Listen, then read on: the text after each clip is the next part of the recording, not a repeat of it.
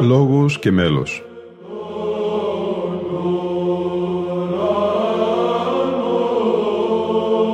Προσεγγίσεις στη μυσταγωγία της ψαλτικής τέχνης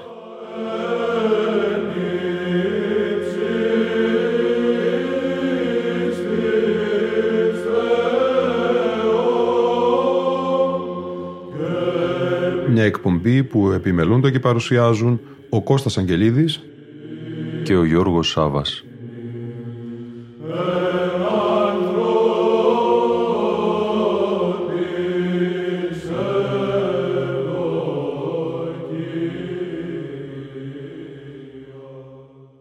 Αγαπητοί φίλοι ακροατές και φίλες ακροάτριες, δεύτερη εκπομπή μας σήμερα αφιερωμένη στη μνήμη του αιμνίστου πρωτοψάλτη Γεωργίου Ρεμόνθ.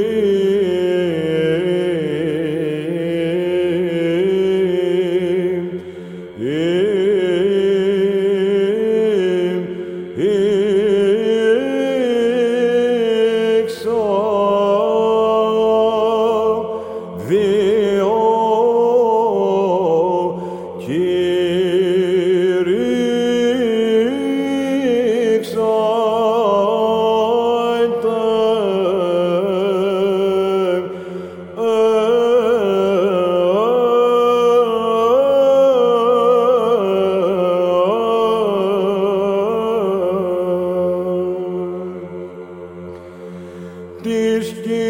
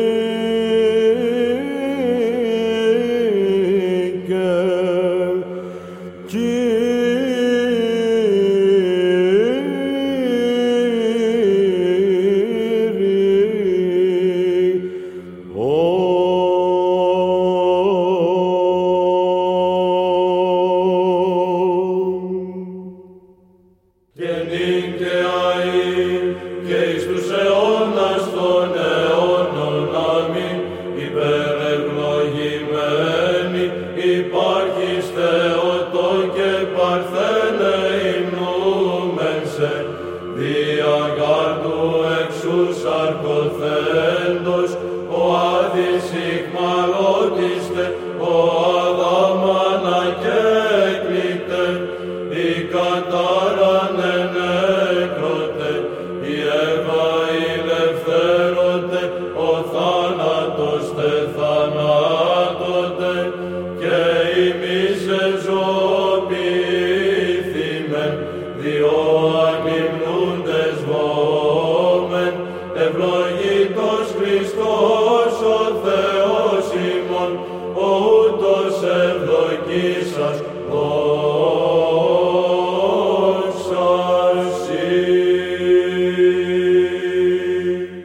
Μετά το δεύτερο εωθινών δοξαστικών των Ένων σε μέλος Ιακώβου Πρωτοψάλτου και το σταθερό Κυριακό Θεοτοκίων σε μέλος Πέτρου Λαμπαδαρίου και τα δύο σε ήχο δεύτερο, ας ακούσουμε ένα μικρό απόσπασμα από συνέντευξη του εκλειπώντος Γεωργίου Ρεμούντου στην εκπομπή «Η Μουσική των Ελλήνων», που επιμελούνται και παρουσιάζουν οι Γεώργιος Δεμελής και Χάρης Τρασάνης λίγους μήνες πριν την κοιμησή του, τον Μάρτιο του 2022. Πρέπει να πούμε ότι αυτή η μουσική είναι μυστήριο. Είναι μυστήριο.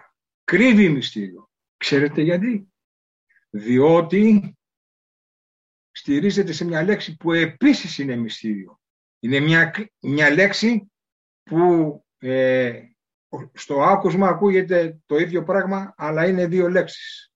Πρόκειται για τη λέξη, για τη λέξη κλίση. Κλίση με ήττα και κλίση με γιώτα.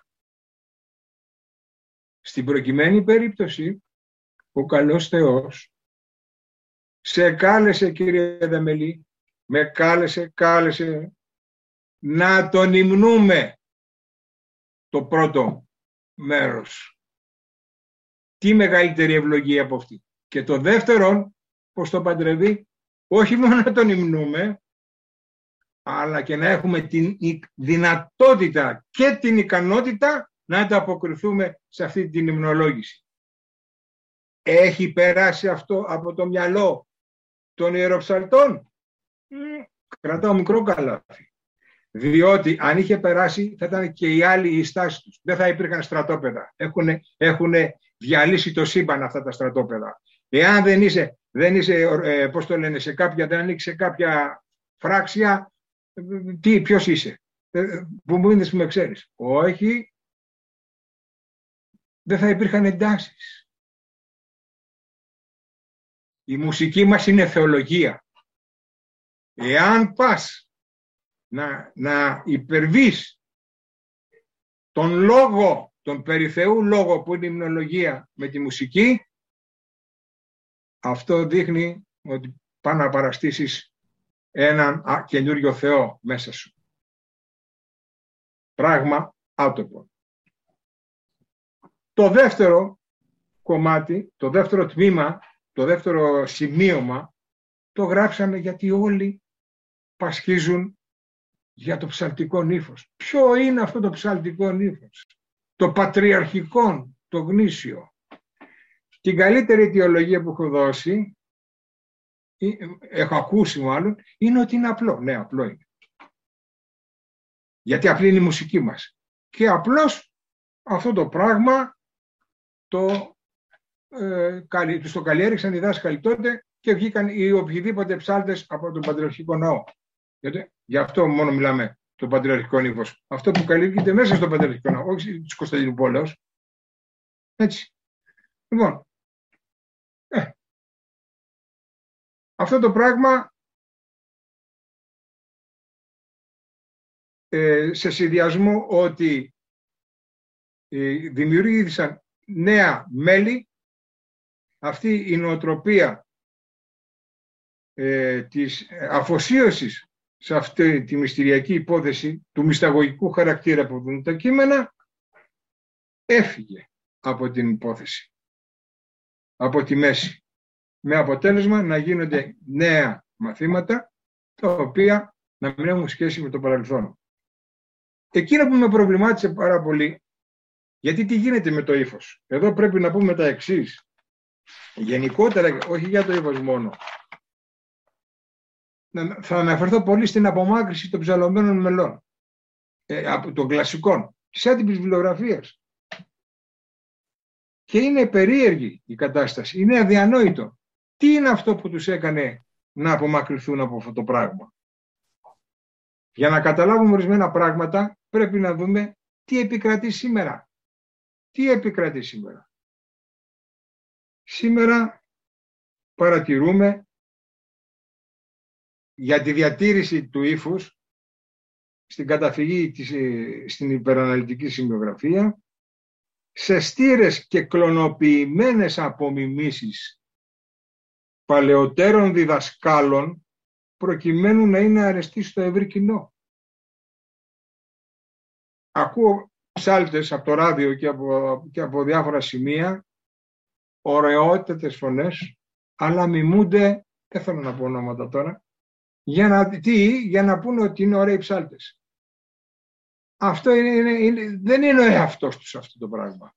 Όπως και με την αναλυτική, η υπεραναλυτική σημειογραφία, αυτό που ψάλουν ως καλοπισμό δεν είναι δικό τους. Τους το έχει επιβάλει ένας άλλος που το έφτιαξε. Πού είναι η δικιά τους προσωπικότητα. Εγώ θα σας ρωτήσω. Λοιπόν, θα μου πεις, δεν πρέπει να τους ακούμε τους παλιούς; Βεβαίως. Αλλήμωνα δεν τους ακούμε. Αλλά πώς τους ακούμε είναι το θέμα. Και τι πρέπει να δούμε από αυτό που, να, να πάρουμε από αυτό που ακούμε. Δεν θα πάρουμε ένα μιμητισμό να τον κάνουμε να γίνουμε παπαγαλάκια, όπως κάνει ο παπαγάλος, αλλά αυτό που μας δημιουργεί την, την δικιά μας εφορία από το άκουσμά τους, αυτό, ο τρόπος ερμηνείας αυτών, να ανοίγει τη δικιά μας καρδιά, να ψάλουμε για να βρούμε το δικό μας σε αυτό. Δεν είναι το ίδιο πράγμα.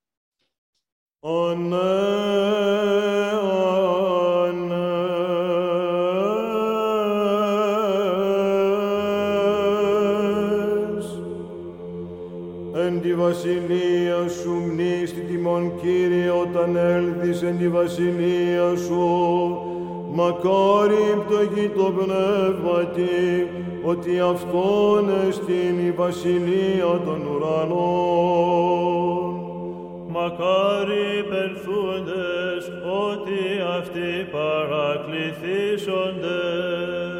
Μακάρι πραείς ότι αυτοί κληρονομήσουσι την γη. Μακάρι πεινώντες και διψώντες την δικαιοσύνη, ότι αυτοί χορταστήσονται. Μακάρι ελεήμονες, ότι αυτοί ελεηθήσονται.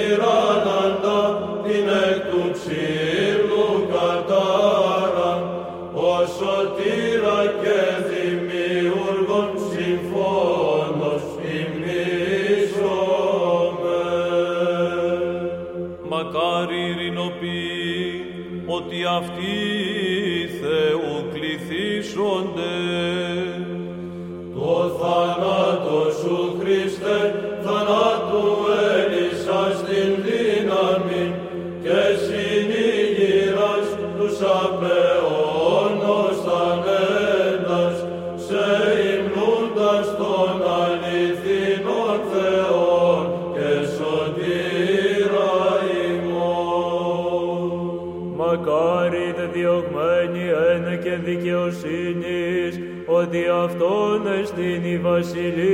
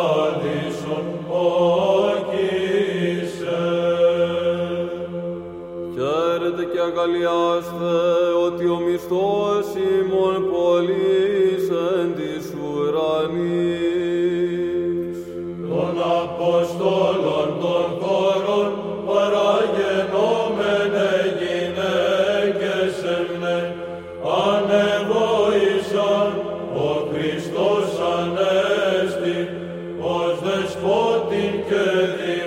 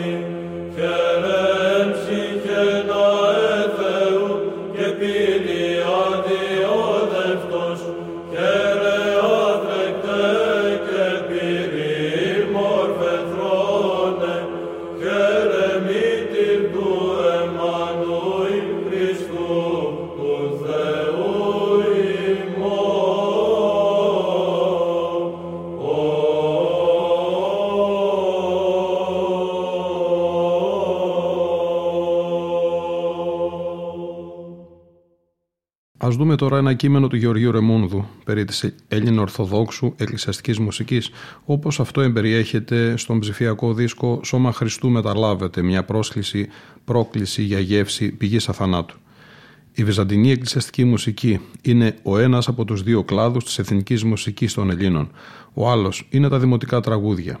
Έχει τις ρίζες της στην αρχαιότητα – και ιδιαίτερος αναπτύχθηκε ως χριστιανική τέχνη κατά τη Βυζαντινή εποχή, γι' αυτό ονομάζεται Βυζαντινή και είναι συνυφασμένη με τα ποίηματα ενδόξων υμνογράφων. Αποτελεί μοναδικό μέσο όχι μόνο δοξολογίας του ύψίστου, αλλά και εμελούς κηρύγματος των χριστιανικών αληθιών. Εξέρει τις υψηλές έννοιες της πίστης, κινεί σε κατάνοιξη και προτρέπει σε μετάνοια. Εξίσταται ενώπιον του θαύματος της ανανθρωπίσεως του Κυρίου. Μυσταγωγή κατά την περίοδο της Μεγάλης Τεσσαρακοστής είναι δραματική και πένθυμη την εβδομάδα των Θείων Παθών, θριαμβική και πανηγυρική την Ανάσταση. Πλέον μελισματική σε παλαιότερες εποχές έχει επανέλθει ήδη εδώ και τρεις αιώνες περίπου στην αρχαϊκή της απλότητα χωρίς τους μεγάλους πλατιασμούς των παλαιότερων μαθημάτων του 17ου έως τον 17ο αιώνα.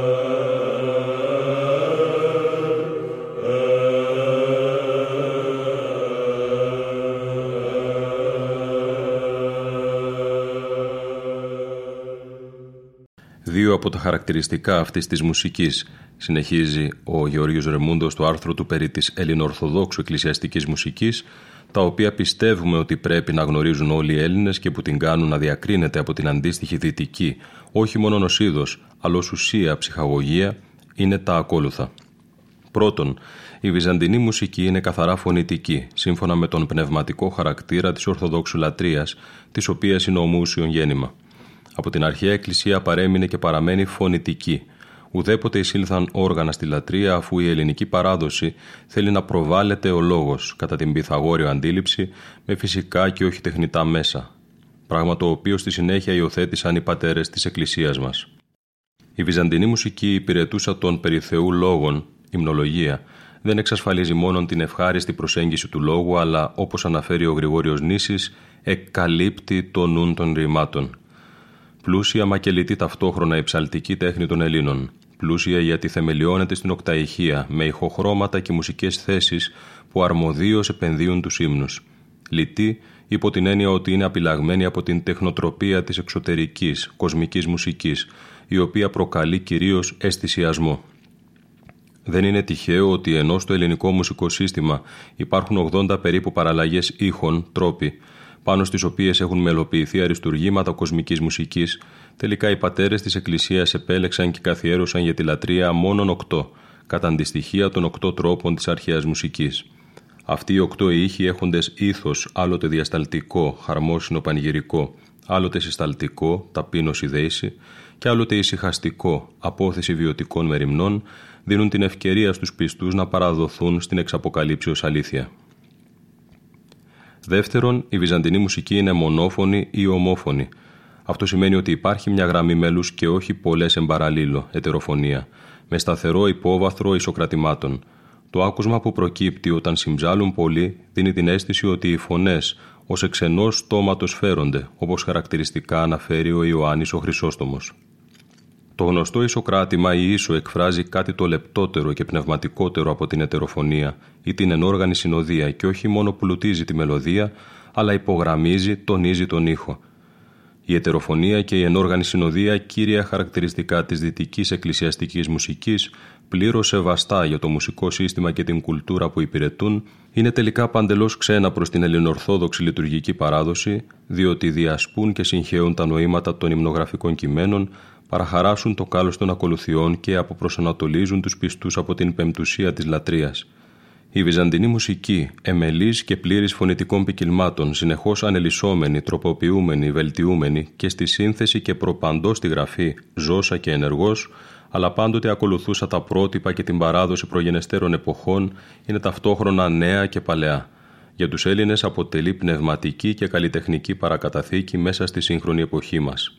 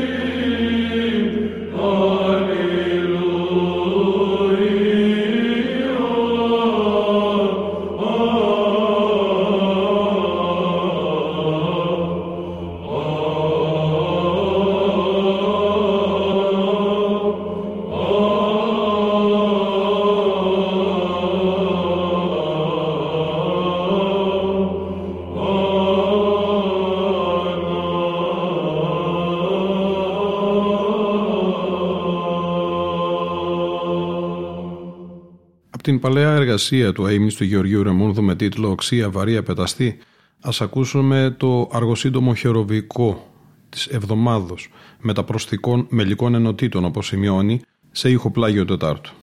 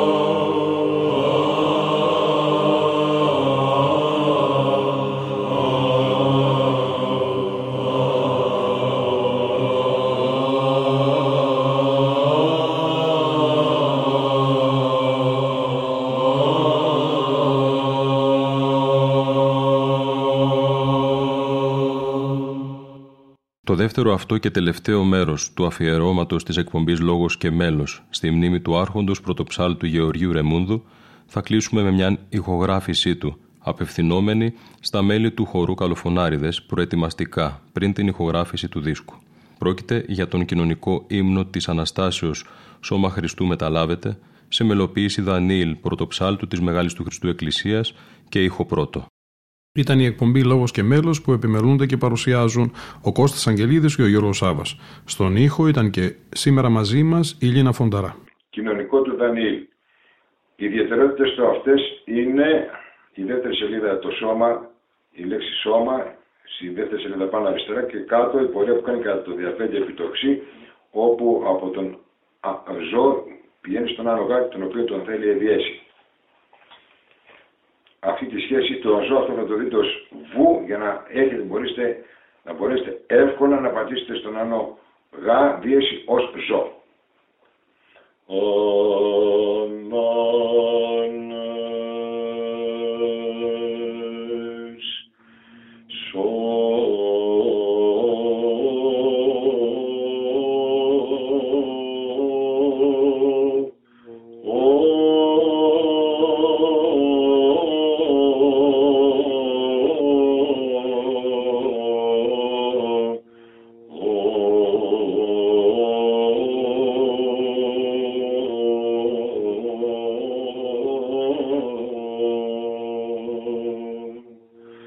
So